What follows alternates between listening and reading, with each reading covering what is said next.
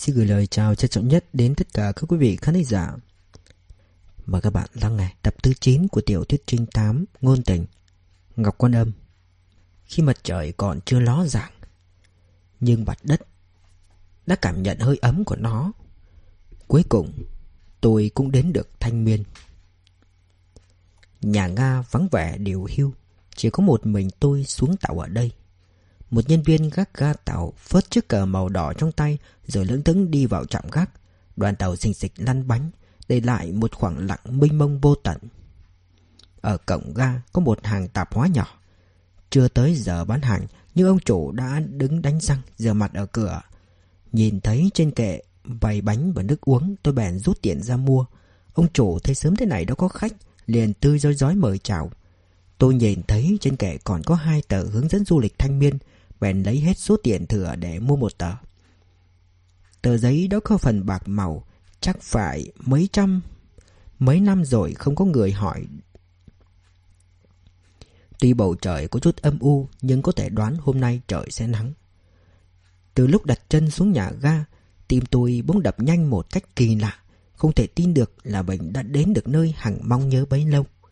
Từng viên gạch, mái ngói, từng ngọn cỏ, cành cây Đều trở nên thực sự thân thiết trong mắt tôi, Dường như gắn liền với số mệnh của tôi, Thậm chí tôi còn có cảm giác mình đã từng đến đây Tôi không biết Khi Thiết Quân và An Tâm yêu nhau, Anh ta có yêu quý quê hương của em không? Đây có lẽ là một quy luật tâm lý Khi bạn yêu ai đó một cách sâu sắc thì tất cả những thứ có liên quan đến người ấy đều gợi nên trong bạn sự quan tâm và tò mò khó mà cắt nghĩa được. Nếu cuộc chia tay giữa Thiết Quân và An Tâm trong căn phòng nhỏ hôm ấy khiến người nghe cảm thấy xót xa, thì những gì xảy ra sau đó thực sự đã vượt ra ngoài sự dự liệu của bất kỳ ai. Sau này, tôi đã hỏi An Tâm rằng em định bê đưa bé đi đâu, em nói là không biết. Khi đó em chỉ muốn rời xa căn phòng chật hẹp đó cho dù là đi đến chỗ chết cũng được Em không thể suy nghĩ bất kỳ điều gì được nữa Vì trái tim em Tâm hồn em đã vỡ vụn rồi Thực ra, An Tâm đã định tìm đến cái chết. Khi một người muốn tìm đến cái chết Cũng tức là anh ta đã mất hết niềm tin và hy vọng, Chỉ muốn được giải thoát. Nhưng chính vào lúc em đang từng bước tới gần cái chết Thì một điều bất ngờ đã xảy ra, Ngăn chặn mong muốn ấy của em. Có người muốn giết an tâm và việc đó vô tình đã khơi dậy bản năng sống của em. Đó là một tình huống hết sức nguy hiểm và hiếm gặp, Nhưng nó đã xảy ra trong cuộc đời an tâm. Khi em vừa mới bế đứa bé chạy ra khỏi cổng ký túc xá Thì bị ai đó ôm chặt từ phía sau. Theo bản năng, em muốn kêu lên như một lưỡi dao sắc nhọn đắc kề ngay vào cổ họng em. Người ôm em là đàn ông, Có dáng cao gầy, Hắn bắt em đi về phía trước. Đúng lúc đó, Con trai an tâm khóc thét lên, Phía trước có một chiếc xe ô tô, Vừa nhìn em đã nhận ra chiếc xe đó. Chiếc xe Santana 2000 mới cứng. Người đàn ông phía sau bước lên mở cửa xe rồi đẩy em vào trong. An tâm nhìn thấy phía sau hắn còn có một gã Đồng bọn trắng dấp lộn nhưng rất to khỏe. Trời tối quá, nên em không nhìn rõ mặt gã. Trong khoảnh khắc bị đẩy lên xe Và con dao cũng tạm rời sát cổ, An tâm đã chuyển con sang một tay. Còn tay kia lấy hết sức bệnh sinh đấm mạnh về phía sau. Trúng vào ngực của kẻ đang khống chế em. Hắn vô cùng bất ngờ trước đoạn tấn công của em. Không kịp đề phòng, Ngã ngửa về phía sau, Gã đồng bọn dữ dằn đang đứng trước mặt em Không để gã có thời gian định thần An tâm liền tung ra một cú đá Đã lâu em không luyện taekwondo Nhưng sức mạnh và kỹ thuật thì vẫn còn Em vung chân lên Đập thẳng vào đầu gã Gã đồng bọn tuy vạm vỡ Khỏe mạnh nhưng chắc chắn Hắn không thể ngờ được một người đàn bà tay bế con mà có thể ra đòn quyết liệt đến như vậy. Sau cú đá đó, gã đã ngã nhào xuống đất. Nhân lúc bọn bắt cóc chưa kịp đứng dậy, an tâm vội vã chạy về ký túc xá, nhưng không ngừng. Hét gọi thiết quân. Hình như thiết quân đã nghe thấy tiếng gọi thất thanh của em và tiếng khóc của đứa bé. Anh ta vội mở cửa ngó ra ngoài. Đúng lúc an tâm chạy tới, tuy không nhìn thấy phía sau em còn có những ai, nhưng thiết quân vẫn cẩn thận đóng cửa lại. An tâm đặt đứa bé lên giường, sau đó kéo bàn chặt chặn vào cửa. Đến lúc đó, thiết Quân mới lờ mờ đoán được có chuyện không hay xảy ra. Nhưng anh ta không nghĩ nó nghiêm trọng đến không có phản ứng gì. Vẫn giữ bộ mặt lạnh lùng, một tay đút vào túi quần. Thiết Quân lạnh nhạt hỏi. Sao? Cô muốn làm gì đây? An tâm chưa kịp trả lời thì cánh cửa vang lên một tiếng rầm, nứt ra một cái hở, lại rầm rầm. Một tiếng nữa, cánh cửa long ra. Đến lúc đó Thiết Quân mới ý thức được mức độ nghiêm trọng của sự việc. Anh ta chưa từng nhìn thấy cảnh này bao giờ nên vô cùng hốt hoảng. Thấy an tâm cố gắng giữ chiếc bàn, anh ta mới vội vàng chạy đến giúp một tay. Vừa mới đặt tay lên bàn, bỗng vang lên hai tiếng đoàng. Sau đó thiết quân ngã vật ra sàn nhà, một viên đạn xuyên qua khe cửa ghim thẳng vào người anh ta. An tâm vội quỳ xuống, nấp sau bàn nhìn thiết quân nằm trên đất. Máu chảy ra tâm ướt vai và ngực. An tâm vỗ vào mặt anh ta. Không thấy anh ta động đậy, gọi thiết quân. Không thấy anh ta trả lời. Lại dầm một tiếng nữa, một thanh gỗ đâm thẳng vào cửa. Làm nứt ra một khe lớn. An tâm không cố thủ sau bạn nữa mà lao đến ôm lấy con trai, đạp mạnh vào cửa sổ, phi người qua đó rồi dùng cả tay và chân bám chặt vào cây cột gỗ dưới sàn nhà, từ từ chuột xuống. Cột gỗ thô giam khiến tay và quần áo em rách hết. Trượt được một nửa, an tâm kiệt sức ôm chặt đứa bé vào lòng, cả người rơi xuống sông. Hình như em bất tỉnh mấy giây liền, may mà tiếng khóc của đứa bé đã gọi em tỉnh dậy. Con trai vẫn nằm trong lòng, hai mẹ con bị rơi từ trên cao xuống mà không biết. An tâm không khỏi cảm thấy kinh ngạc và may mắn. Sau đó, em nghe thấy tiếng cửa bị phá tung, vội ôm con cố gắng bơi qua sông sang bờ bên kia.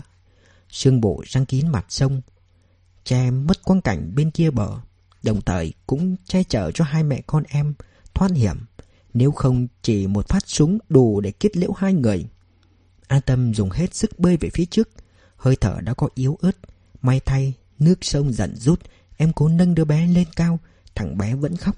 Ngoài hơi thở đứt quãng của em thì chỉ có tiếng khóc của thằng bé là âm thanh duy nhất sẽ tan màn đêm tĩnh lặng. An tâm không nhớ mình đã vật lộn trong nước lạnh bao lâu, nhưng khi nước thấp tới bụng thì em nhìn thấy bờ và hàng cây mờ mờ. Hai chân an tâm mỏi nhừ, nhưng cuối cùng cũng đã sờ được tới cát. Người em nặng chịu như phải cõng một quả núi. Em ngã khuỵu xuống bãi cát. Thằng bé khóc không thành tiếng, An tâm quay đầu nhìn lại. Căn nhà gỗ và tiếng phá cửa đã bị màn đêm che khuất. Nước mắt chảy vào miệng em mặn chát.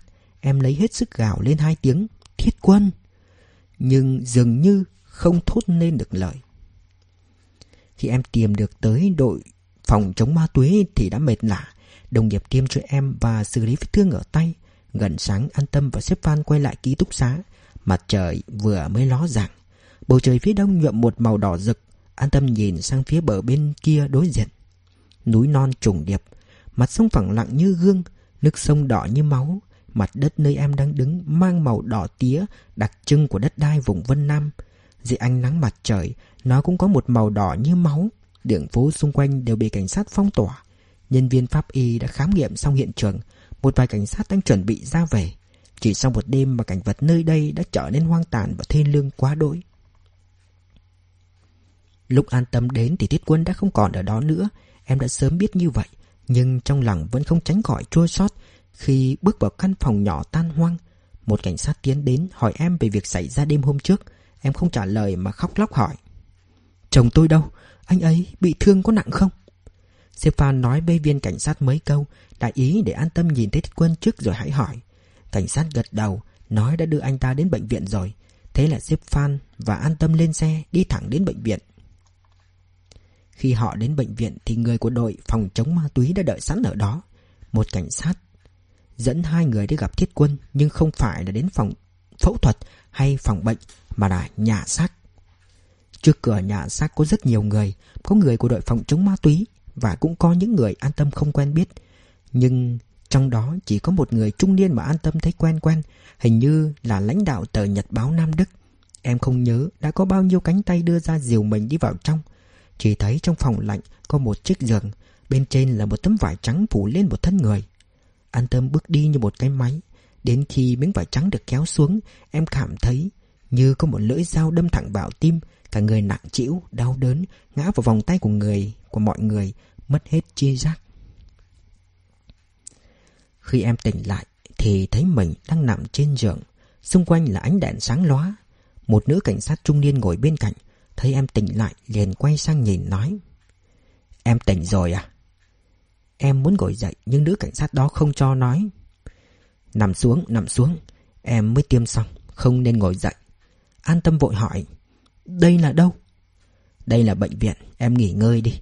Nếu em kiệt sức thì con trai phải làm như thế nào đây? Phải nghĩ cho con chứ. Cảnh sát đáp. Em ngẩn người ra một lúc Giống như đang cố nhớ lại điều gì đó Sau đó nói. Em muốn gặp con. Một tiếng sau thằng bé được bế tới chỗ an tâm.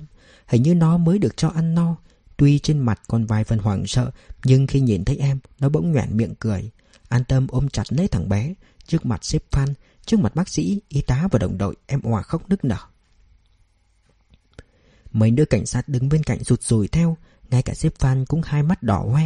Họ không khuyên nhủ em Muốn để em khóc một trận cho thoải mái. Nhưng lúc như thế, Không lời khuyên giải nào là hữu ích cả. Mẹ Thiết Quân đến Nam Đức ngay trong đêm đó, Ra đón bà ở ga. Còn có thư ký của chủ tịch thành phố Nam Đức Và lãnh đạo của sở cảnh sát. Họ trịnh trọng đưa bà ra đến bệnh viện, Mời bà ta vào phòng khách uống trà. Sau đó thư ký đã báo tin giữ cho bà ta. Khi đến Mẹ Thiết Quân không biết con trai mình đã chết. Buổi sáng, Khi bà ta định đến nhà của vị chủ nhiệm, Bạn của chồng Để nói chuyện của Thiết Quân Thì nhận được điện thoại của Hội Phụ Nữ Thành phố Bình Quảng. Nói là có một cuộc điện thoại từ Nam Đức gọi đến, Báo tin Thuyết Quân bị một tên tội phạm bắn bị thương, Hiện đang chữa trị ở bệnh viện, Bảo bà ta đến Nam Đức thăm con trai. Bây giờ mẹ Thuyết Quân mới chắc chắn con trai mình đã đi Nam Đức, Xuống tàu. Mấy người của thành ủy Nam Đức ra đón, Bà ta cũng không nghĩ sẽ có chuyện chẳng lành xảy ra. Dọc đường từ nhà ga đến bệnh viện, Bà to luôn giữ thái độ bình tĩnh và khách sáo Nghe tin xấu, Mẹ Thiết Quân nhất thời không có gì phản ứng, Cả người ngây ra như tượng gỗ. Thư ký chủ tịch thành phố Từng bà ta bị chấn động quá mức, Bèn cẩn trọng mời phó sở cảnh sát Nam Đức Lên trình bày vụ việc. Vì sở phó kia mới nói được hai câu, Đến đoạn hung thủ bắn chết Thiết Quân, Có bố mẹ bị xử tử vì tội buôn bán ma túy nên hắn ta quay lại trả thù thì mẹ Thiết Quân bỗng khóc nấc lên. Tiếng khóc vạn vẩn đau thương, ai oán, làm nhói lòng tất cả người có mặt ở đó. An tâm đứng ngoài cửa nghe từ đầu đến cuối. Sếp Phan đã dìu em chống nặng đi đến. Trước đó bác sĩ khám cho em và phát hiện em bị rất nhiều thương tích. Đùi và tay đều bị rách ra, chân bị dạn xương. Khi em đến được trụ sở đội, máu đã chảy thấm ướt cả áo.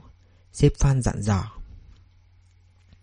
An tâm, chú biết cháu rất buồn, nhưng bà ấy còn buồn hơn cháu. Bà ấy chỉ có một đứa con trai duy nhất, mới 28 tuổi. Chuyện này thật khó mà chịu đựng được. Khi vào, cháu đừng khóc, cũng đừng nói những lời làm bà ấy thêm đau lòng. Hãy khuyên nhủ bà ấy, cháu mà khóc bà ấy càng không chịu nổi, hiểu không? An tâm chỉ đáp một tiếng vâng, rồi nước mắt rơi lã trã. Sư Phan định dìu em đi chỗ khác để bình tâm lại. Đúng lúc đó trong phòng vang lên tiếng khóc đau đớn của mẹ Thiết Quân. An tâm lập tức vứt nặng đi. Khập khiễng bước vào phòng, quỳ xuống dưới chân mẹ Thiết Quân vừa khóc vừa nói. Mẹ, mẹ để con đi theo anh ấy, con nhớ anh ấy. Lúc đó, em biết mình rất yêu Thiết Quân. Thiết Quân cũng đối xử rất tốt với em và đứa bé. Anh ta là một người chồng tốt. Một năm sau khi nhắc lại cái chết của Thiết Quân, An Tâm vẫn khóc một cách đau đớn, chứng tỏ việc mất đi thiết quân vẫn là vết thương không thể nào chữa lành trong lòng em. Mẹ thiết quân cũng khóc đến chết đi sống lại, nhưng bà ta quyên quyết đẩy an tâm ra, ra sức đay nghiến chửi rủa em, khiến những người có mặt tại đó đều kinh ngạc. Mày đúng là đồ tiện nhân, thiết quân là do mày hại chết, giờ mày còn không buông tha nó à? Mày hại chết nó, giờ mày còn muốn thế nào nữa? Người mẹ già tuổi đang ngoài 50 Tóc bạc da mồi ấy dùng hết sức lực trút nỗi uất hận trong lòng lên con dâu. Bà ta quát to đến mức khàn cả cổ, chứ nọ sọ chữ kia không nghe ra là đang nói gì. Nhưng mọi người biết bà ta đang dùng những lời lẽ cay độc nhất để mắng chửi an tâm. An tâm quỷ dưới đất. Toàn thân run dậy không nói lên lời. Mẹ Thiết Quân lao tới, hình như muốn đánh em, mọi người cuống cuồng can ngăn. An tâm lập tức được đưa ra khỏi phòng, em khóc không thành tiếng, đầu óc quay cuồng. Bác sĩ khám cho em và dặn y tá tiêm cho em một liều thuốc. Hình như đó là thuốc ngủ. Vì chỉ 10 phút sau em đã thôi khóc và chìm dần vào giấc ngủ. Đến tận sáng hôm sau mới tỉnh lại. Hôm đó, một vài đồng nghiệp ở đội phòng chống ma túy và đồng nghiệp của thiết quân đến thăm em. Đội trưởng đội cảnh sát hình sự cũng đến An tâm hỏi ông ta về tình hình vụ án. Theo lời đội trưởng thì manh mối của vụ án không nhiều. Cả ngày hôm đó không ai dám nhắc đến chuyện của thiết quân trước mặt em. Thậm chí của chuyện hậu sự của anh ta Em cũng không được biết Và sếp Phan cũng không đến thăm em. Hôm sau Sếp Phan dẫn theo hai người đến bệnh viện Vừa nhìn thấy họ an tâm đã hòa khóc gọi Bố, mẹ! Hôm sau đó bố mẹ của An Tâm đi tàu hỏa đến Nam Đức. Sếp Phan ra ga đón họ. Bố An Tâm mang cho em mấy thang thuốc bổ Còn mẹ thì ôm lấy em Để em khóc một trận cho thỏa thuê. Bà cũng khóc nói Con à Về với bố mẹ đi. Cả nhà chúng ta sẽ không xa nhau nữa. Bố mẹ an tâm nói rất nhiều lời an ủi Những lời đó Người khác cũng từng nói với em Nhưng khi chúng được thốt ra từ miệng ông bà An Cảm giác vẫn thật khác biệt. Đó chính là sự khác biệt giữa người dưng và người thân. Tuy có thể không gần gũi như bạn bè, đồng nghiệp Nhưng một khi có chuyện xảy ra Chỉ có họ mới làm cho vết thương của bạn tôi dì máu Khiến lòng bạn thực sự an tĩnh lại. Khi tâm trạng của An Tâm đã dần ổn định Sếp Phan quay lại phòng bệnh. Bảo bố mẹ em đi gặp bác sĩ. Bố mẹ an tâm đi rồi. Trong phòng chỉ còn sếp Phan và an tâm. Sếp Phan nói qua về việc tổ chức đám tang cho Thiết Quân. Mẹ Thiết Quân đã bàn bạc việc tổ chức đám tang với lãnh đạo tỉnh mà không hề hỏi ý kiến em. Mẹ Thiết Quân đã nói với lãnh đạo tỉnh và sở cảnh sát Nam Đức về chuyện đứa bé không phải là con ruột của Thiết Quân, để tước bỏ quyền làm vợ hợp pháp của An Tâm. Mẹ Thiết Quân không ngần ngại vạch áo cho người xem lưng. Bà ta cho rằng cái chết của con trai hoàn toàn là lỗi của An Tâm. Cả đời này bà ta sẽ không tha thứ cho em. Bà ta không chấp nhận em là con dâu nữa, không công nhận em là vợ của Thiết Quân nữa. Mặc dù trên pháp luật, An Tâm và Thiết Quân vẫn chưa chấm dứt quan hệ vợ chồng. Nhưng trong tay mẹ Thiết Quân có giấy tờ chứng minh Thiết Quân không phải là bố đứa bé và trước khi chết, Thiết Quân đã chấm dứt quan hệ vợ chồng với An Tâm. Do đó, bà ta hoàn toàn có quyền không cho An Tâm tham gia lễ tang. Bà ta nói đó không phải là ý kiến riêng của bà mà còn là ý nguyện của Thiết Quân. Bà ta không thể để con trai chết mà không nhắm mắt. Mẹ Thiết Quân không đồng ý hỏa táng thi thể con trai ở Nam Đức mà muốn đưa về Bình Quảng chôn cạnh mộ của bố. Khi nói chuyện với An Tâm, sếp Phan đã hết sức tế nhị, khuyên em không cần lo lắng cho tang lễ của Thiết Quân, đã có mẹ anh ta và lãnh đạo tỉnh lo liệu. Ông ta còn khuyên em hãy thông cảm cho mẹ Thiết Quân, kẻ đầu bạc tiễn kẻ tóc xanh, bà ta cũng vô cùng đau khổ. Ông ta không muốn làm em tổn thương thêm nữa, An Tâm nghe sếp Phan nói xong chỉ gật đầu đồng ý. Sáng hôm sau, An Tâm xin được xuất viện.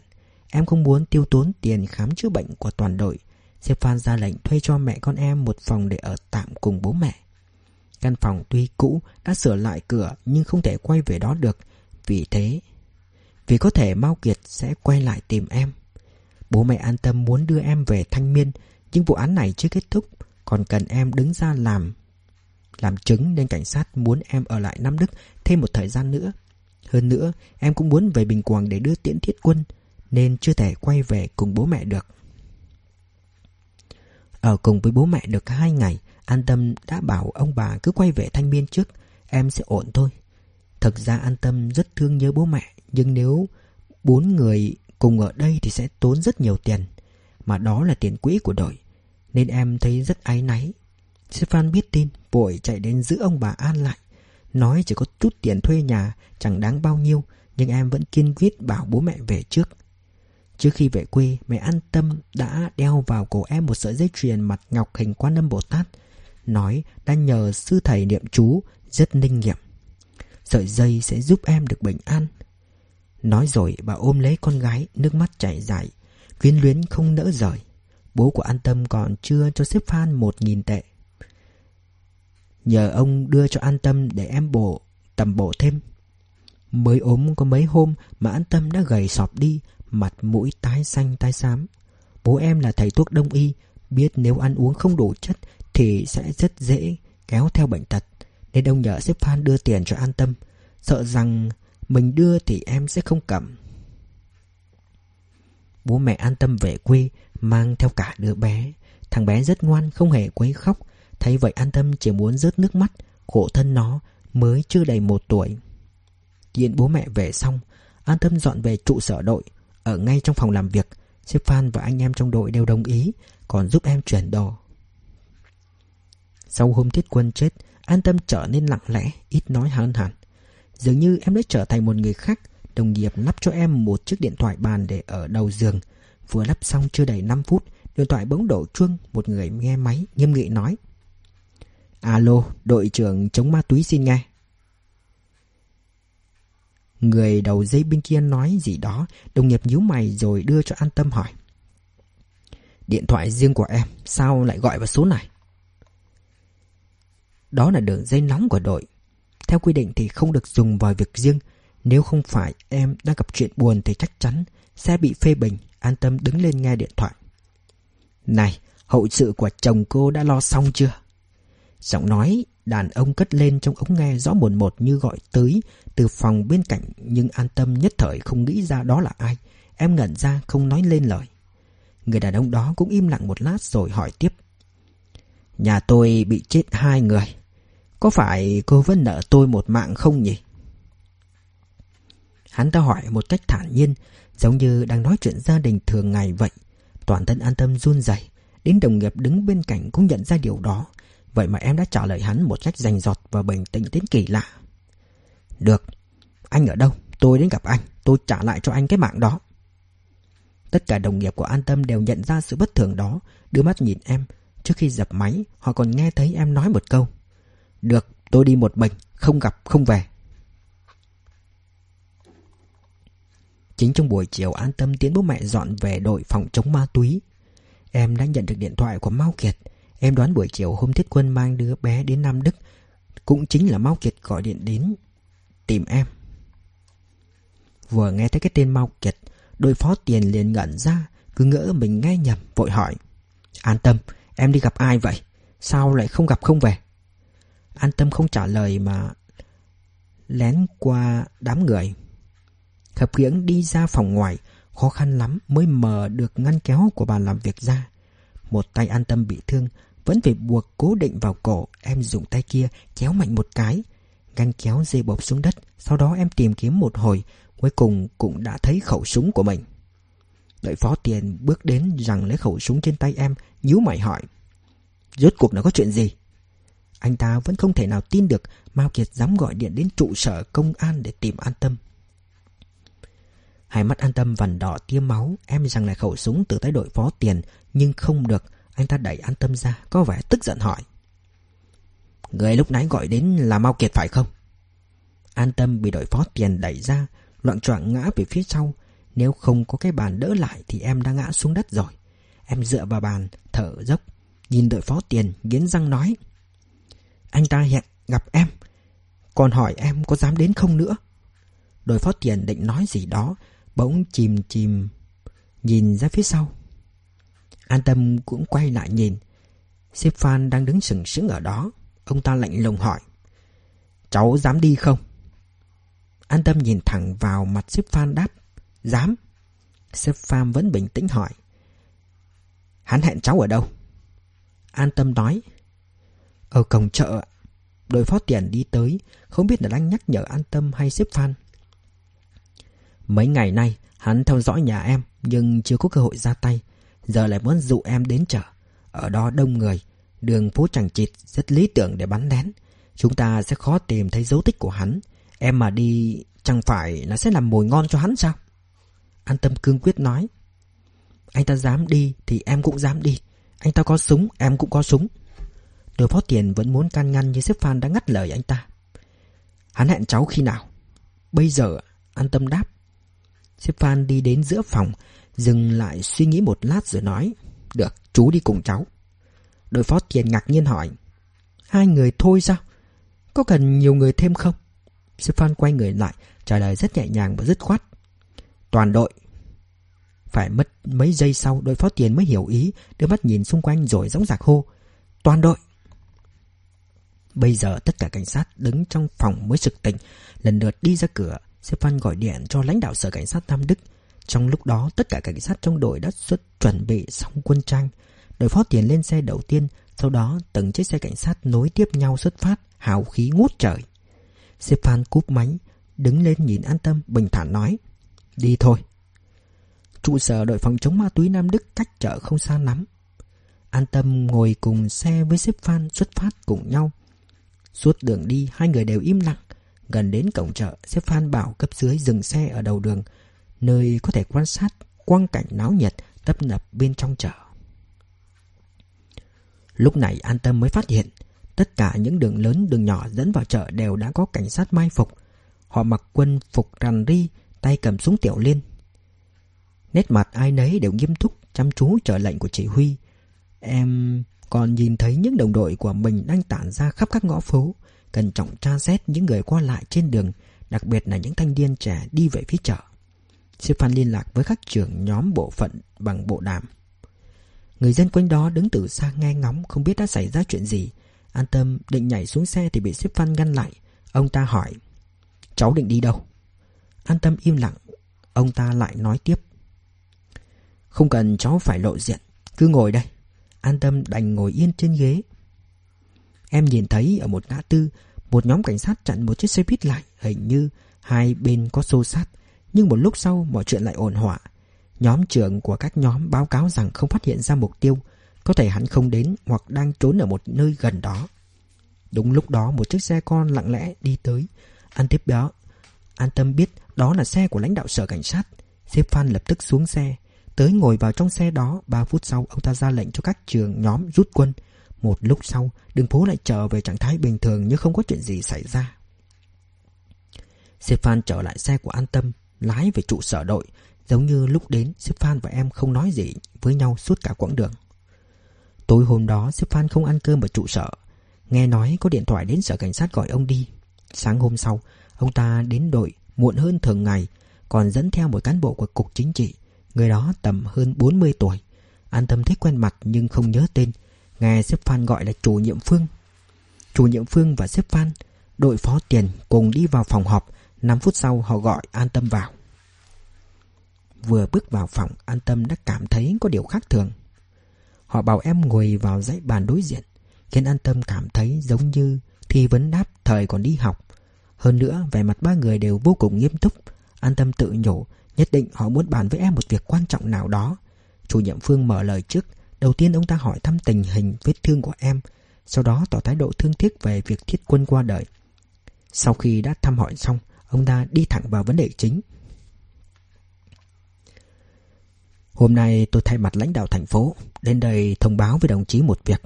Trước tiên, chúng tôi cảm thấy rất hài lòng với những biểu hiện của đồng chí trong một năm thực tập ở đây.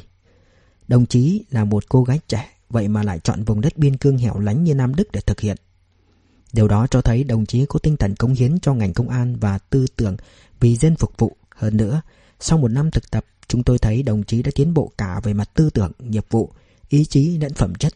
Hôm nay chúng tôi mời đồng chí đến đây là vì vụ án của Mao Kiệt. Trong vụ án này, đồng chí đã phát huy tốt vai trò của mình, đã có công vô cùng to lớn trong việc triệt phá đường dây buôn bán ma túy. Nếu không thì bọn tội phạm đã không điên cuồng giáo giết tìm đồng chí báo thù như vậy. Chính vì thế, Đảng ủy thành phố đã bàn bạc về quyết định nâng bậc quân hàm cho đồng chí. Giấy khen và huy chương sẽ nhanh chóng được chuyển đến. Đợi đến lúc đó sẽ chính thức làm lễ thăng chức cho đồng chí. Giờ chúng tôi xin chúc mừng đồng chí trước. Sếp Phan và đội phó tiền ngồi cạnh đều gật đầu đồng ý mỉm cười với em. Chủ nhiệm Phương lại tiếp tục nói. Còn một việc nữa, vụ án này không có nhiều đầu mối.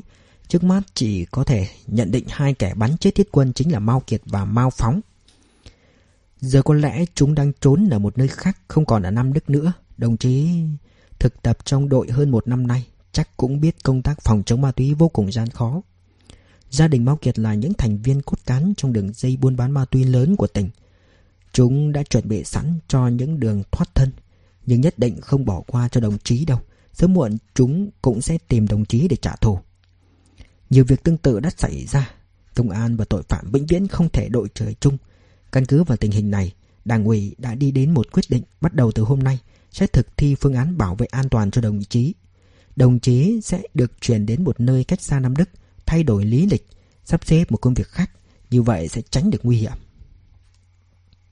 An tâm ngạc nhiên vô cùng, dù biết lãnh đạo gặp riêng em chắc chắn là có việc quan trọng, nhưng không ngờ lại là việc này. Hai ngày sau em đã suy nghĩ rất nhiều, Tuyết Quân không còn nữa. Em không thể về nhà chồng. Ngoài nhà bố mẹ đẻ ở Thanh Miên ra Em chỉ còn một ngôi nhà là đội phòng chống ma túy này thôi. Em quay sang nhìn xếp Phan và đội phó tiền. Sư Phan cúi đầu hút thuốc Đội phó tiền lúng túng ho khan vài tiếng Sau đó giải thích. Đây không phải là chúng ta sợ bọn chúng Mà là sự yêu thương Che chở cho tổ chức Đối với một đồng chí của đội phòng chống ma túy. Trước đây, phương án này đã được áp dụng cho nhiều đồng chí khác, Chứ không riêng gì đồng chí. Đội phó tiền nói một hồi, Về cơ bản vẫn là ý chủ nhiệm Phương đã nói. Mặt an tâm nhòa đi, Em cảm thấy bất lực. Đó là quyết định của tổ chức, Em chỉ có thể phục tùng. Em nghĩ mình nên cảm ơn tổ chức đã yêu thương, Che chở cho em, Nhưng vừa mở miệng, Không hiểu sao em lại nói. Sau này, em không được làm cảnh sát nữa sao? Sếp Phan và đội phó tiền đều cúi đầu không đáp. Chủ nhiệm Phương im lặng một hồi, Cũng chỉ có thể nói mấy lời sao rỗng. Làm công việc khác cũng là vì dân phục vụ, Cũng có thể công hiến sức lực của mình cho xã hội. Chỉ không giống với làm cảnh sát ở chỗ, Đồng chí sẽ được an toàn hơn. Đồng chí đã từng học đại học, Có kiến thức Tôi tin dù làm bất kỳ công việc nào, Đồng chí cũng sẽ phát huy được trí tuệ và tài năng của mình. Điều ấy tất nhiên an tâm hiểu Chủ nhiệm Phương nói rất chân tình, Nhưng an tâm không thể thay lập tức Chấp nhận. Không phải vì vấn đề tư tưởng mà là tình cảm, Nước mắt lăn dài trên má, Em nghẹn ngào hỏi. Tôi không muốn làm việc khác, Tôi không muốn mai danh ẩn tích, Không muốn rời xa đội ngũ. Stefan lúc này mới lên tiếng. An tâm, Tổ chức đổi tên, Đổi chỗ ở của cháu là đã phải xem xét suy nghĩ rất kỹ. Cháu là đồng chí nữ, Lại là thực tập sinh. Tổ chức bắt buộc phải nghĩ đến dự án an toàn cho cháu. Hơn nữa, Cháu còn một đứa con. Nếu cứ để cho bố mẹ nuôi dưỡng Hai mẹ con xa nhau lâu quá sẽ không tốt. Nhưng nếu cháu ở lại trong trụ sở Thì cũng không thể mang lại con theo. Giờ, Bọn tội phạm đang nhắm vào cháu. Sự an toàn của cháu và đứa bé là áp lực lớn đối với tổ chức. Áp dụng phương án này Cũng là vạn bất đắc dĩ. Hy vọng cháu có thể hiểu và hợp tác. An tâm không nói nữa. Cố kềm nén giọng nước mắt. Căn phòng im lặng. Trong chốc lát Rồi chủ nhiệm Phương lại ôn hòa nói. Đồng chí suy nghĩ kỹ đi. An tâm không buồn ngẩng đầu. Nhìn họ, chỉ ấm ức hỏi. Tôi chỉ có thể phục tùng thôi ư? Không ai trả lời em. Cuối cùng an tâm ngẩng đầu lên. Hai mắt đỏ hoe. Em hít sâu một hơi Gióng giạc hỏi. Được, tôi sẽ nghe theo quyết định của tổ chức. Tổ chức Điều tôi đi đâu? Tôi cũng chấp nhận. Ba người còn lại nhìn em Không hề tỏ ra vui vẻ.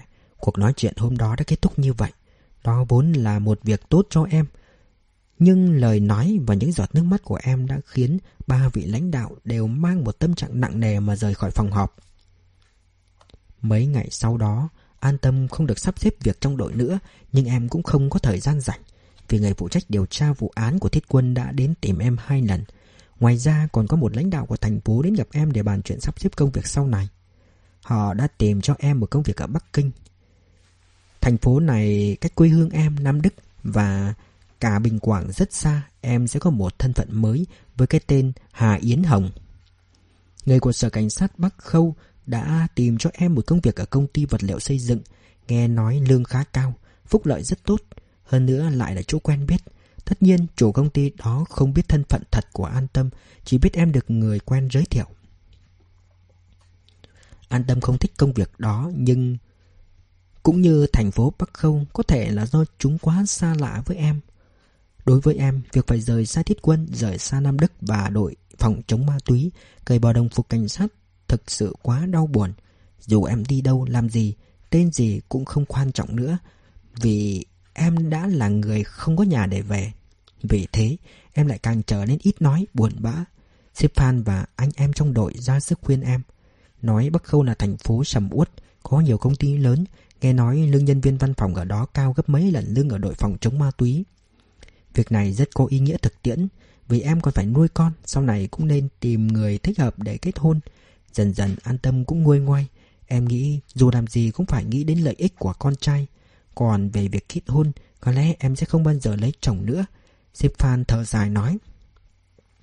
Giờ thì cháu nghĩ thế thôi Nhưng cháu còn trẻ Cuộc sống sau này thế nào Khó nói trước lắm. Ngoài việc nhập hộ khẩu và tìm việc Còn có việc hậu sự của thiết quân nữa. Một hôm Có hai người bạn ở ban tuyên truyền ở thành phố Bình Quảng đến, xin ý kiến của An Tâm về việc tổ chức lễ lễ, đồng thời cho em xem trước bản điếu văn sẽ đọc trong tăng lễ. An Tâm chỉ trả lời một câu. Việc hậu sự của thiết quân, hoặc là theo sự sắp xếp của cơ quan, hoặc là nghe theo ý kiến của mẹ thiết quân. Di hài của thiết quân được đưa về Bình Quảng, An Tâm cũng chính thức kết thúc những tháng ngày trong ngành cảnh sát, lặng lẽ làm thủ tục bàn giao công việc, trả lại đồng phục, súng và huy hiệu. Sau đó, em nhận giấy khen và 800 tệ tiền thưởng. Ngoài ra còn có tháng lương cuối cùng, 3.000 tệ để ổn định cuộc sống trong thời gian đầu và lộ phí đến Bắc Khâu. Sếp Phan và cả đội cùng an tâm đi ăn bữa cơm trưa tay. Nếu không vì đợi điện thoại thông báo ngày đưa tang thiết quân từ Bình Quảng thì em đã mua ngay vé tàu. Sách vali rời khỏi Nam Đức đến Bắc Khâu bắt đầu cuộc sống mới rồi. Những khi được yên tĩnh một mình, an tâm hoặc là khóc vì thương nhớ thiết quân hoặc là suy đoán tương lai của mình, càng nghĩ em càng tiếc nuối cho quá khứ. Một triết gia đã từng nói, ký ức luôn tươi đẹp, những thứ không tươi đẹp thì đừng nên nhớ đến làm gì. Chính vì vậy, em cố không nhớ đến những điều không vui như cuộc cãi vã viết quân hay sự thù hằn của anh ta đối với em. Mặc dù em thừa nhận mình có lỗi với thiết quân, nhưng mọi sự hối hận và bù đắp đều không còn ý nghĩa gì nữa, vậy anh ta đã mãi mãi đi ra. Em cố gắng chỉ nhớ về quãng thời gian mới quen và yêu thiết quân, những ngày mới cưới và cả thời gian nghỉ sinh, hai vợ chồng ở cùng mẹ thiết quân, quá khứ càng hạnh phúc, hiện tại càng đau đớn, càng khiến em cảm thấy vô vọng với tương lai. Ban ngày em thấy bất tiện khi cứ ngồi ở phòng làm việc của đội, nhìn đồng nghiệp người ra kẻ vào bận rộn thấp lập. Theo lý mà nói, em không còn là người của đội nữa, nên em quyết định ra ngoài đi dạo hoặc nên núi. Nam mãnh chơi, thế là lúc về em bị đội phó tiền mắng cho một trận. Anh em nhà họ Mao còn chưa biết đang ở đâu. Sao em dám không mang súng, một mình đi ra ngoài, lỡ có việc gì thì ai chịu trách nhiệm. Lần sau muốn đi đâu thì báo với anh, anh sẽ cử mấy đồng chí nam đi cùng em. Em mà có bệnh hệ gì, anh làm sao ăn nói được với lãnh đạo. Tuy thế, em không thể để đồng nghiệp đã bận lại còn phải dành thời gian đi em đi chơi. Hơn nữa, em chỉ muốn ở một mình, tự do suy nghĩ, muốn khóc thì khóc. Khóc được sẽ cảm thấy nhẹ nhõm hơn. Khi đó sếp Phan đang bận tiếp nhận một vụ án khác, phải đi công tác dài ngày. Sếp Phan không có ở trụ sở khiến An Tâm càng cảm thấy cô đơn và buồn bã. Chỉ sợ ông không về kịp để em nói lời tạm biệt trước khi đi Bắc Khâu. Cũng may sếp Phan đã về kịp. Vừa về tới Nam Đức, ông đã gọi điện cho An Tâm vào phòng họp. Thông báo thời gian làm lễ truy điệu cho thiết quân đã định là 9 giờ sáng ngày hôm sau tại tang lễ số 1 của Bệnh viện Nhân dân thành phố Bình Quảng. An Tâm nghe xong liền sững sờ. Mai, sáng mai sao? Đội trưởng, sao chú biết được? Ngày hôm nay, chẳng phải chú đi điều tra vụ án sao? Sáng mai cử hành lễ truy điệu, sao giờ này họ mới báo cho cháu? Siêu Phan không hề tỏ ra bất mãn như trong tưởng tượng của em. Ông ta chậm ngâm suy nghĩ một lát rồi nói. Hôm qua, người của ban tuyên truyền thành phố Bình Quảng gọi điện cho văn phòng chính trị thành phố. Mãi hôm nay, người ta mới gọi cho chú Bảo chú báo cho cháu. Về chuyện này mà chú phải về gấp Lát nữa lại phải đi ngay. An tâm thật sự không sao hiểu được. Từ thái độ của sếp Phan Em đoán lại có chuyện gì đó phát sinh. Không biết từ đâu Cơn phẫn nộ trào dâng trong lòng em. Em đã nhường nhịn trong việc lo hậu sự cho thiết quân là vì chiều lòng mẹ thiết quân, Vì đại cục. Vậy mà họ đối với em chẳng có chút tôn trọng nào. Dù sao em cũng là vợ của thiết quân, Là người có quyền phát biểu nhất, An tâm không nhịn được hỏi xếp Phan Sao muộn thế này rồi họ mới thông báo cho cháu, Mà lại không nói trực tiếp, Rốt cuộc họ có ý gì? Xếp Phan cúi đầu, Có vẻ khó xử, Sau đó lại ngẩng đầu lên nhìn em rất lâu rồi mới đáp. Ý của họ là hy vọng chú có thể khuyên cháu không đến dự tăng lễ của thiết quân. Mặt của an tâm thoát trắng bệch, tim em nhói đau, cổ họng nghẹn đắng. Cố gắng lắm mới nói được hai chữ. Cái gì? Bởi vì mẹ Thiết Quân đã đề nghị không cho cháu đứng vào vị trí người nhà của Thiết Quân. Bà ta không chấp nhận cho cháu đứng cạnh bà trong tang lễ. Cho nên chủ nhiệm Phương bảo chú dù thế nào cũng phải quay về nói chuyện với cháu. An tâm khóc không ra nước mắt. Vì sao bà ấy lại làm như vậy? Bà ấy không có quyền làm như vậy. Em yếu ớt nói trong vô vọng. Stefan chỉ có thể dịu giọng khuyên giải. Cháu cũng biết đấy, bố mẹ Thiết Quân đều là cán bộ cấp cao của thành phố Bình Quảng. Nên chính quyền thành phố chắc chắn sẽ ủng hộ bà ấy. Hơn nữa, chú nghĩ bà ấy sẽ đề xuất ý kiến ấy không hoàn toàn là vô căn cứ. Bà ấy chắc chắn có lý do của mình, nếu không sao có thể tùy tiện tước đoạt quyền của cháu. Bà ấy thì có lý do gì chứ? Thái độ của An Tâm như muốn cãi nhau với Stefan. Sư Phan im lặng hồi lâu để tránh làm An Tâm kích động thêm. Ông ta không tỏ ra thái độ phản đối hay đồng tình. Chỉ có thể đứng ở vị trí trung lập để khuyên nhủ em. Bà ấy có bằng chứng chứng minh quan hệ giữa thiết quân và cháu đã dặn nứt. Hơn nữa trách nhiệm thuộc về cháu. Bà có cả chứng cứ chứng minh đứa bé không phải con của thiết quân. An tâm, đây vốn là chuyện riêng của cháu. Dù biết nhưng chú cũng không tiện xen vào. Quan niệm về tình yêu của thanh niên các cháu bây giờ không giống thời chú còn trẻ. Các cháu tự có chính kiến của mình. Nhưng đến khi già rồi, cháu sẽ hiểu được quan điểm của thế hệ của bọn chú. Ít nhất cháu sẽ nhận ra một điều. Ở Trung Quốc, hành vi của cháu và Mao Kiệt sẽ không được số đông người chấp nhận. Nếu cháu muốn đến Bình Quảng để làm cho ra nhẽ chuyện này, chú nghĩ đa số mọi người sẽ không đứng về phía cháu. Đó là hiện thực xã hội, cháu phải chấp nhận nó. An Tâm đứng phát dậy, hai mắt đỏ hoe, đẩy cửa bước ra, xếp Phan gọi với theo. An Tâm, cháu đi đâu thế? An Tâm đứng lại khóc nức lên. Cháu phải đi gặp mẹ Tiết Quân, nhận lỗi với bà ấy. Cháu sẽ quỳ xuống trước mặt bà ấy, xin bà ấy cho cháu được đưa tiễn Tiết Quân. Cháu yêu Thiết Quân. Sư Phan kéo An Tâm về lại phòng họp, im lặng nhìn em khóc nức nở một hồi. Mấy ngày vừa qua, An Tâm cảm thấy mình như đã khóc cạn nước mắt, nhưng rốt cuộc em vẫn không thể kiểm điểm lại được. Diệp Phan đứng đằng sau em, liên tục thở dài nhỏ nhẹ nói. Nếu cháu thật sự yêu Thiết Quân, cháu hãy để cậu ấy ra đi trong an tịnh. Chắc chắn Thiết Quân không muốn nhìn thấy cháu và mẹ mình xung đột đâu. Cả hai đều là người thân của cậu ấy mà. Cháu yêu cậu ấy thì nhớ cậu ấy trong tim là đủ rồi. Nếu trước đây cậu ấy hiểu lầm cháu thì khi sang thế giới bên kia, tự chắc cậu ấy sẽ hiểu và tha thứ cho cháu thôi. Nếu thật sự có linh hồn bất tử thì linh hồn của thiết quân chắc chắn sẽ được lên thiên đường. Lên đó rồi, cậu ấy sẽ nhìn thấu hết những chuyện của thế gian. An tâm không khóc nữa, từng câu từng chữ Diệp Phan nói như đã chạm vào đáy lòng em. Em có thể nhận ra đúng. Chúng động đầy tình cảm và cũng rất thiết thực khiến em tin rằng linh hồn thực sự tồn tại. Một khi linh hồn đã rời ra thế giới này và thiên đường, họ có thể nhìn thấy được tất cả nhân gian bao gồm cả nội tâm con người. Trưa hôm đó, sếp Phan không kịp ăn cơm. Vội vàng lái xe đến một huyện biên giới làm nhiệm vụ. Qua lời sếp Phan nói, em biết tối hôm đó sẽ có một cuộc truy quét lớn. Từ khi cởi bỏ bộ cảnh phục, em cảm thấy mình cách biệt hẳn với cuộc sống tràn đầy biển động và sự phấn khích đó vô hình chung mang tâm trạng của một kẻ ngoài cuộc. Em đứng ngoài hành lang, nhìn theo xe xếp phan rời khỏi sân trụ sở. Cứ ngỡ mình mới tới đó lần đầu tiên, mọi thứ đều trở nên xa lạ. Một năm qua, mỗi việc sự việc, mỗi vụ án dường như chưa từng xảy ra, dường như em chưa bao giờ sống ở Nam Đức cả. Xếp phan đi rồi, trong sân không còn bóng người, an tâm quay về phòng làm việc. Mọi người đã đi ăn cơm hết Quay về phòng mình Em lấy chiếc vali dưới gầm giường ra Bên trong dép đầy đồ dùng cá nhân Em nhét nốt đồ dùng của mình vào vali Sau đó đi ra ngoài Viết một bức thư gửi cho đội phòng chống ma túy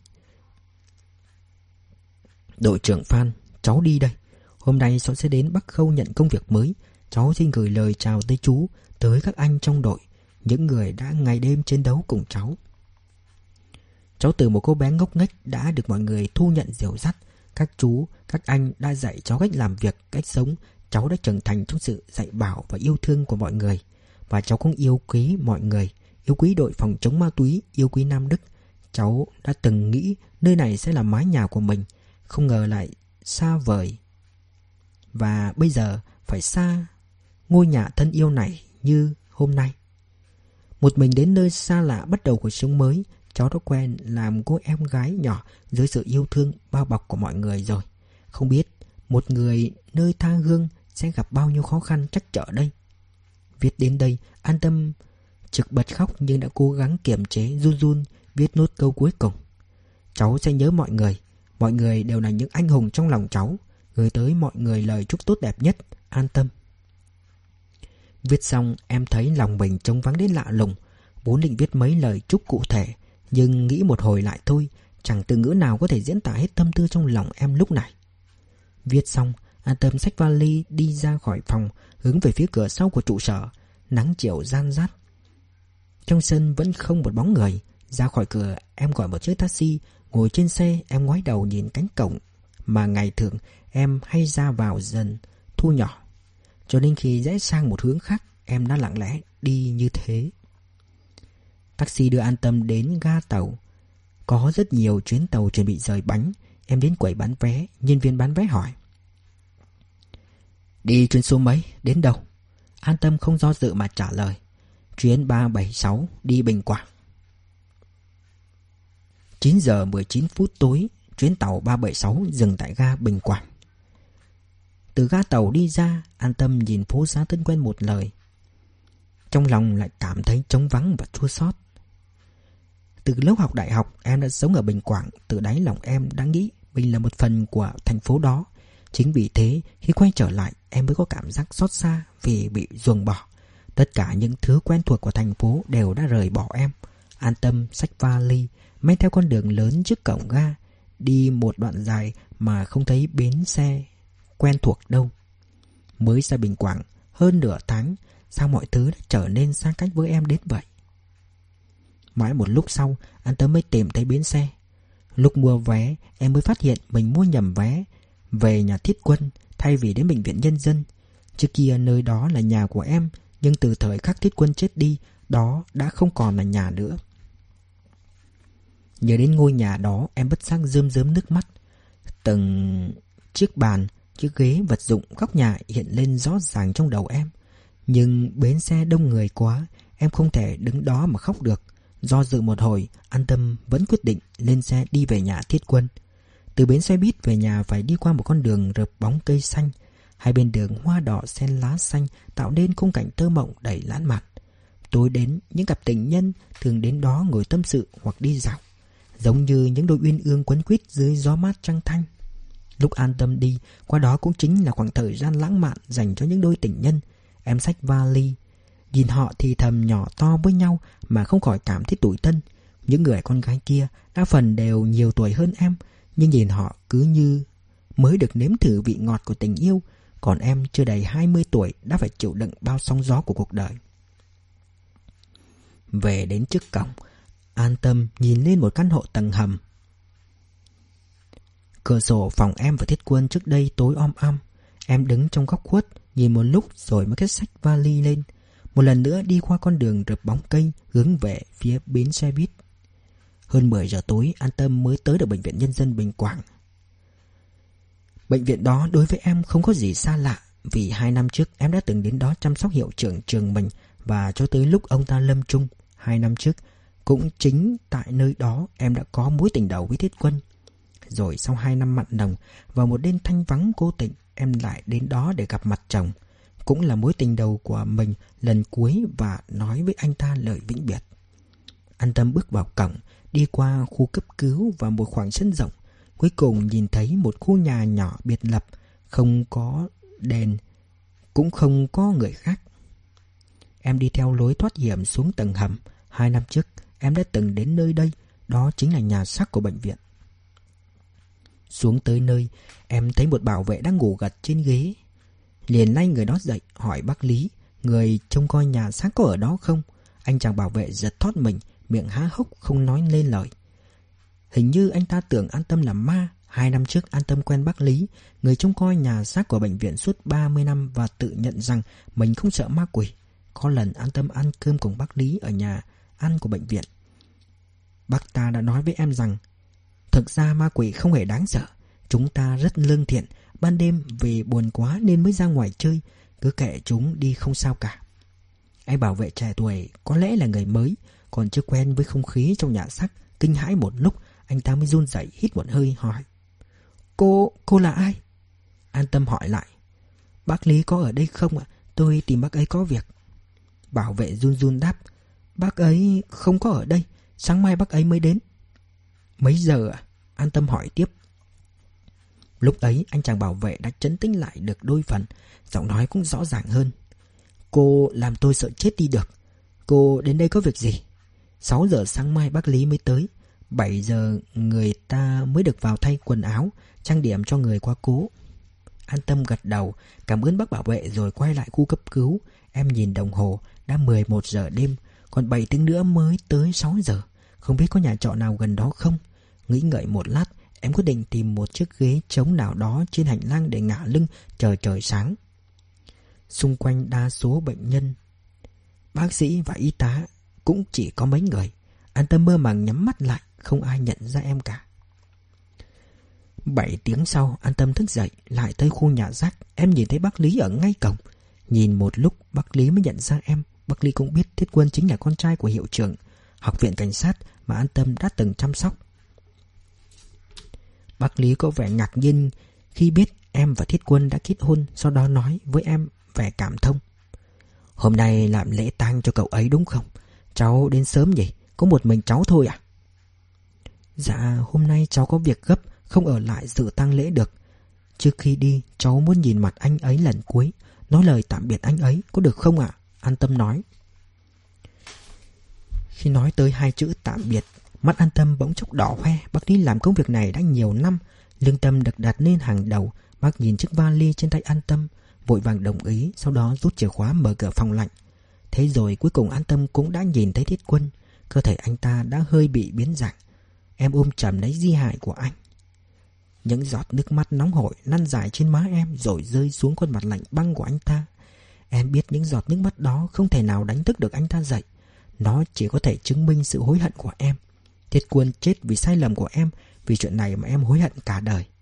Ngoài sự hối hận, Nước mắt còn nói lên sự cô đơn của em. Em biết sau khi vĩnh biệt thiết quân Em sẽ trở thành một người cô độc, Không thân thích, Không nhà để về. Em sẽ phải đến một nơi xa lạ, Hòa vào dòng người xa lạ, Không bao giờ nhận được sự quan tâm chăm sóc của thiết quân. Em nhẹ nhàng vuốt ve khuôn mặt của thiết quân Thì thầm vào tai anh ta. Thiết quân, Em đi đây. Giờ em chỉ có một mình. Em rất sợ. Em có thể chúc, Anh có thể chúc phúc cho em không? Dứt lời, em yên lặng Lắng nghe Dường như trái tim em đã nghe thấy tiếng nói của thiết quân. An tâm bật khóc nói, Em nghe thấy rồi. Em cũng chúc phúc cho anh, Thiết quân.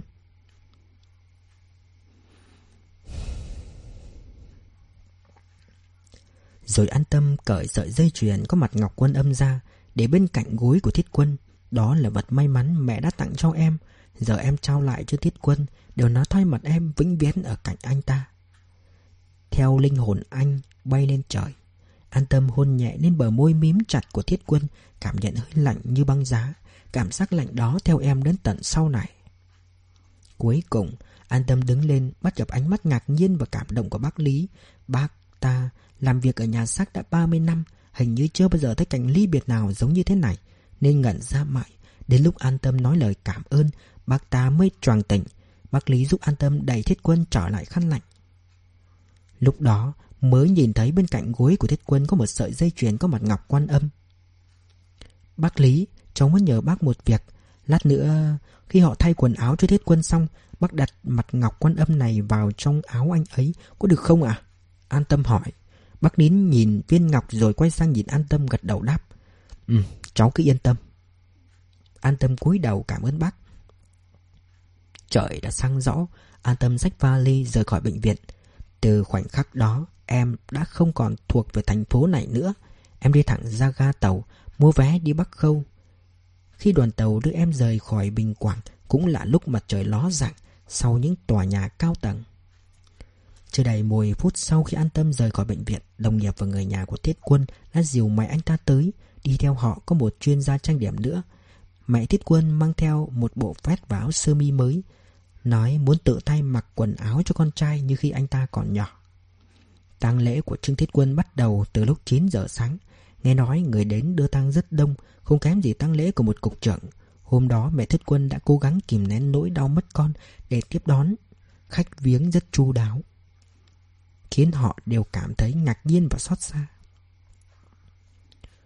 Làm lễ xong, thi thể của Thiết Quân được đưa về nghĩa trang cách mạng thành phố để hỏa thiêu. Mẹ Thiết Quân không nghe lời khuyên nên về nhà sớm của mọi người, mà ở đó cho đến khi việc hỏa táng kết thúc. Chỉ khi đã nhìn tại tận mặt, sờ tận tay cho cốt của con trai, bà ta mới chịu về nhà. Về đến nhà, bà ta nói muốn ngủ một nát, thế là họ hàng thân thích ra về hết. Khi chỉ còn lại một mình trong nhà, bà ta đi vào phòng, đóng cửa lại rồi nằm lên giường khóc nức nở. Cùng lúc đó, chắc an tâm cũng sắp đến thành phố Bắc Câu. Cuối cùng thì tôi cũng chứng thực được những suy đoán của mình về cuộc đời an tâm thông qua những lời kể của chính em. Sau này, tôi cũng có dịp đi cùng em tới Bắc Khâu và Nam Đức, tận mắt thấy nơi em đã từng sống. Từng chiến đấu nên có một cảm nhận rất chân thực và gần gũi. Chỉ có duy nhất một nơi tôi chưa từng đến, đó là Thanh Miên. Thanh Miên tuy không phải là nơi xảy ra nhiều biến cố, nhưng nó lại là nơi khơi nguồn cho linh hồn chủ nhân câu chuyện, đồng thời cũng là nơi mà an tâm hay nhắc đến nhất. An tâm sống và làm việc ở Bắc Khâu không quá một năm. Em về trong ký túc xá với mấy chị em công nhân của công ty vật liệu xây dựng. Họ chỉ biết cô gái xinh đẹp này mới từ quê lên là con của bạn xếp. Họ nghĩ em là một cô bé ngây thơ, chưa trải đời, giống như tôi khi lần đầu tiên nhìn thấy em ở trường dạy bảo.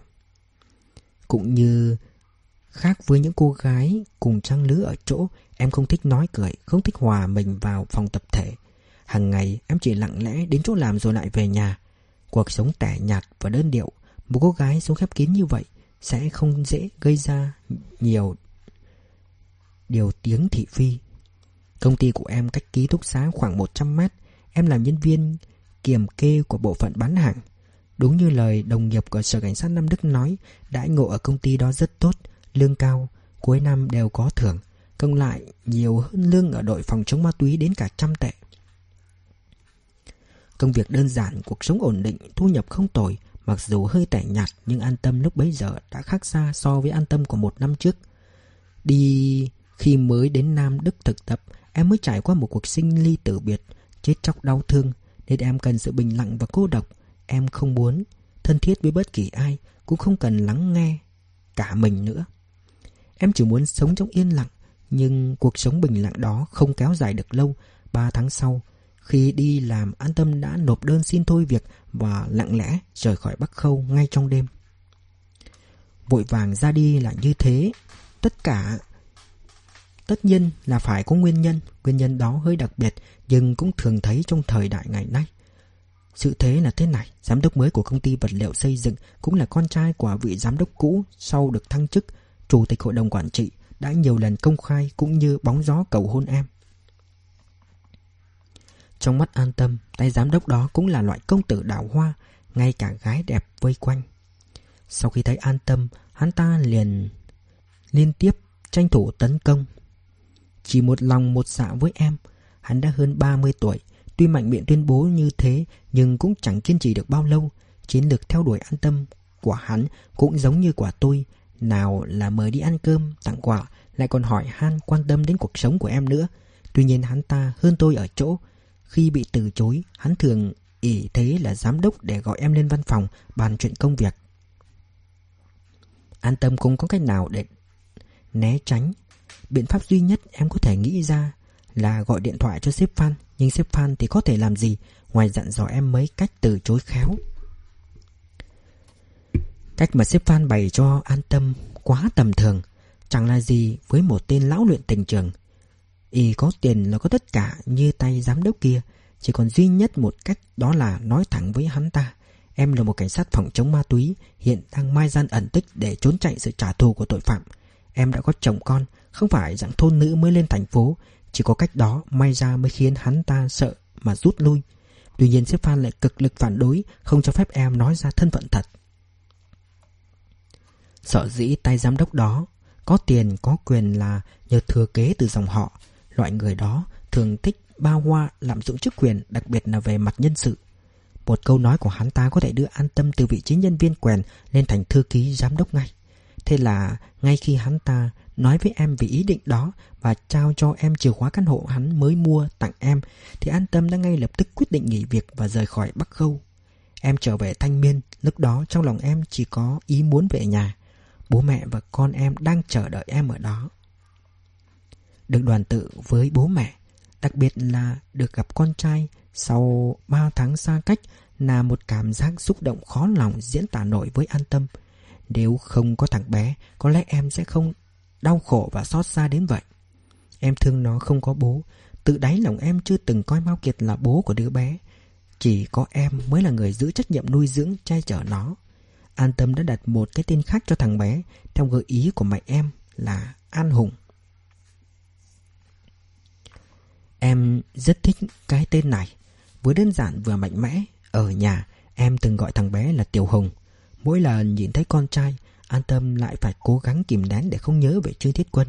Anh ta và thằng bé đã chẳng còn bất kỳ mối liên hệ nào nữa rồi. Điều đó khiến em vô cùng đau khổ. Sau những biến cố và mất mát mới xảy ra, An Tâm gần như đã kiệt sức.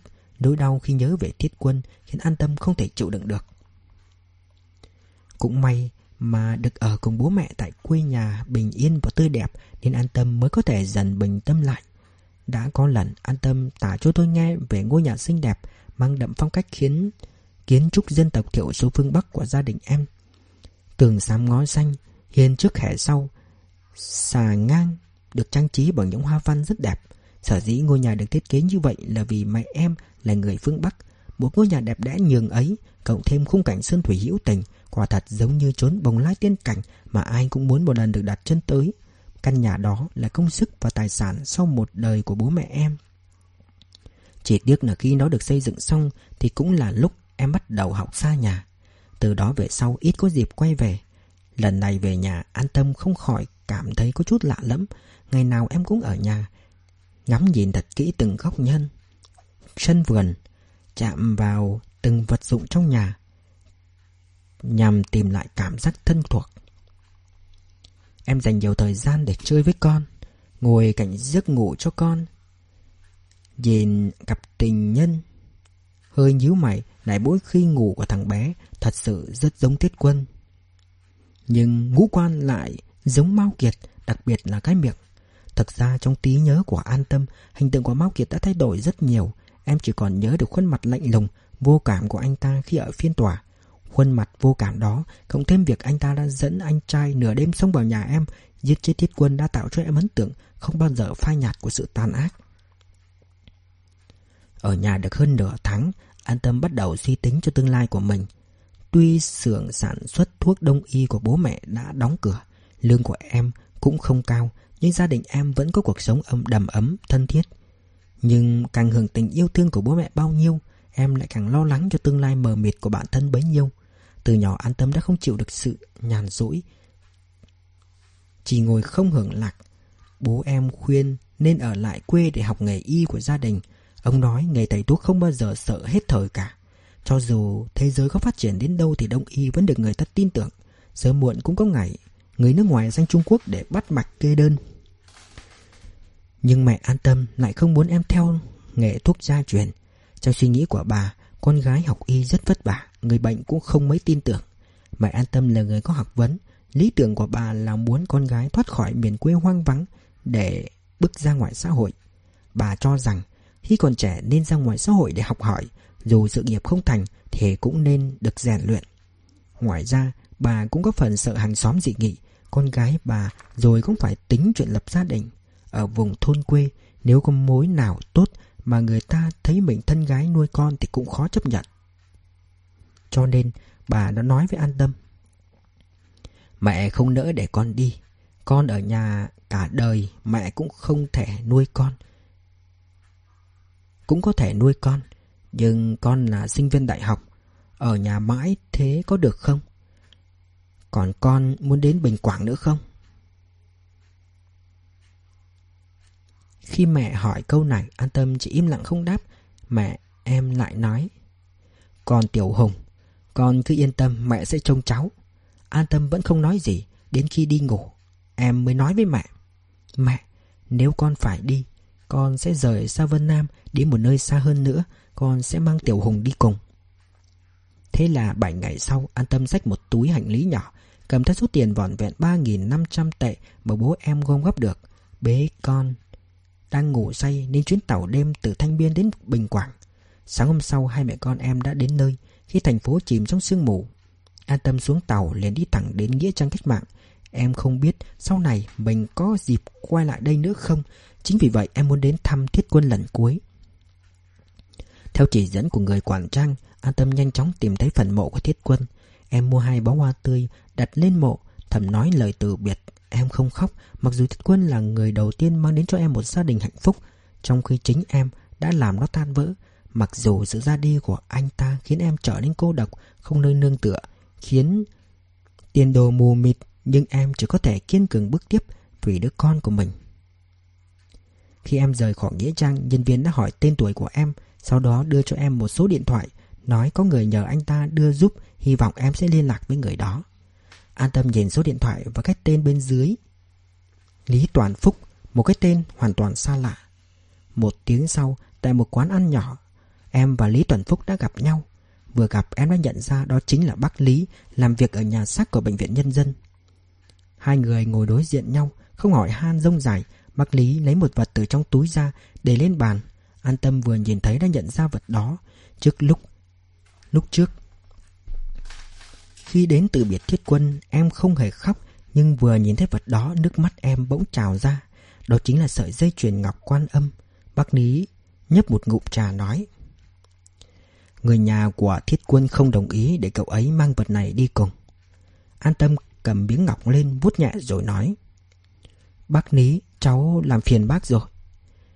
Bác Ní nhìn đứa bé trong lòng an tâm và túi hành lý để dưới đất hỏi. Cháu phải đi xa à? Vâng, cháu sẽ đến một nơi rất xa, không quay lại đây nữa. An tâm nói thật lòng mình. Chiều hôm đó, sau khi chia tay người trông coi nhà xác có tâm hồn lương thiện, An tâm lại lên tàu hỏa Bắt đầu chuyến đi thực sự của đời mình. Sau ba ngày ba đêm chăn trúc mệt mỏi trên tàu Vào một buổi sáng trời mưa lất vất Em chính thức đặt chân xuống thành phố Bắc Kinh. Bắc Kinh, thành phố đã để lại ấn tượng sâu sắc trong lòng em. Ở đây em đã có một tuần trăng mật đáng nhớ. Em không kỳ vọng Bắc Kinh sẽ mang đến cho em một sự nghiệp lẫy lừng Vì một cô gái có số phận bất hạnh Lai lịch không rõ ràng Lại mang theo con nhỏ như em để có thể tồn tại được ở vùng đất này thì quả không phải là chuyện dễ dàng. Em lựa chọn đến Bắc Kinh vì trên mọi phương diện nó đều rất xa lạ với em. Chỉ cần tìm được chỗ ở, có việc để làm và kiếm tiền thì em tin là mình có thể quên được quá khứ sẽ biến thành một con đường khác. Chính vì vậy, đối với An Tâm, Bắc Kinh có một ý nghĩa vô cùng sâu xa. Đó là nơi để em trốn chạy khỏi đau thương, mang đến cho em hy vọng về một cuộc sống khác. Ngoài ra em đến Bắc Kinh còn vì đây có người quen của em. Người đó trước đây từng làm thầy dạy taekwondo cho em. Lần đến Bắc Kinh, nghỉ tuần trăng mật em cũng ghé thăm ông ta.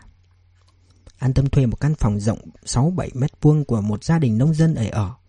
Tiền thuê phòng mỗi tháng 800 tệ, bao gồm cả tiền thuê chủ nhà trông con hộ. Sau khi ổn định chỗ ở, em mới đi tìm nhà của người thầy dạy võ. Nhưng đến nơi em mới biết ông ta đã dọn nhà đi chỗ khác không rõ là đi đâu. Em lại đi khắp nơi, hỏi thăm thêm 3 ngày nữa mới hay tin. Thầy bị bệnh, ung thư. Con trai thầy đã đón thầy về ở cùng. Hiện tại thầy đang ở bệnh viện An Hiền. Nếu ngồi taxi thì rất dễ tìm.